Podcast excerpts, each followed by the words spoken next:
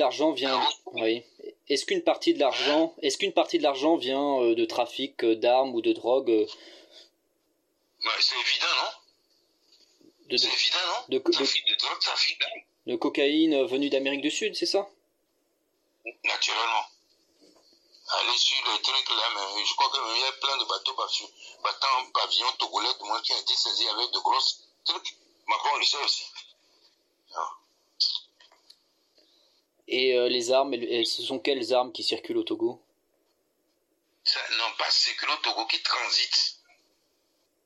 Mais Tu transite pas le Togo? et- elles viennent, euh, elles viennent d'où? Elles viennent par avion, par, par le port? Non. Oui, un peu par le port, mais ça vient pas, parce que nous avons deux aéroports. Il y a un dans le nord. Niamtougou Donc c'était ex- excellent. Et donc de toute façon, bon, comme il n'y a pas beaucoup de gens là, comment on contrôle ça? C'est- Ça vient de là-bas. Et ça repart.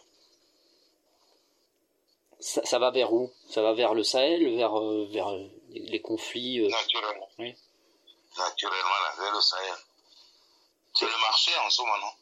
Et, et, et viennent d'où ces armes euh? Je ne sais pas, puisque de toute façon, euh, je sais que ça se fait. Mais en fait, d'une manière ou d'une autre, je ne connais pas.